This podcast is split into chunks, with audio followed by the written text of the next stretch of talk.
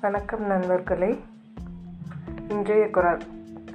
பாயிரவியல் அறத்துப்பால் அதிகாரம் இரண்டு வான் சிறப்பு. குரல் பதினொன்று. வானின்று உலகம் வழங்கி வருதலால் தான் அமிழ்தம் என்றுணர பாற்று. உரைநடை விளக்கம். மழையால் உலகம் நிலை பெற்று வருவதால் மழையே அமிழ்தம் என்று உணர வேண்டும். விளக்கம். மழை பெய்ய உலகம் வாழ்ந்து வருவதால் மழையானது உலகத்து வாழும் உயிர்களுக்கு அமிர்தம் என்று உணரத்தக்கதாகும். மற்றொரு விளக்கம்.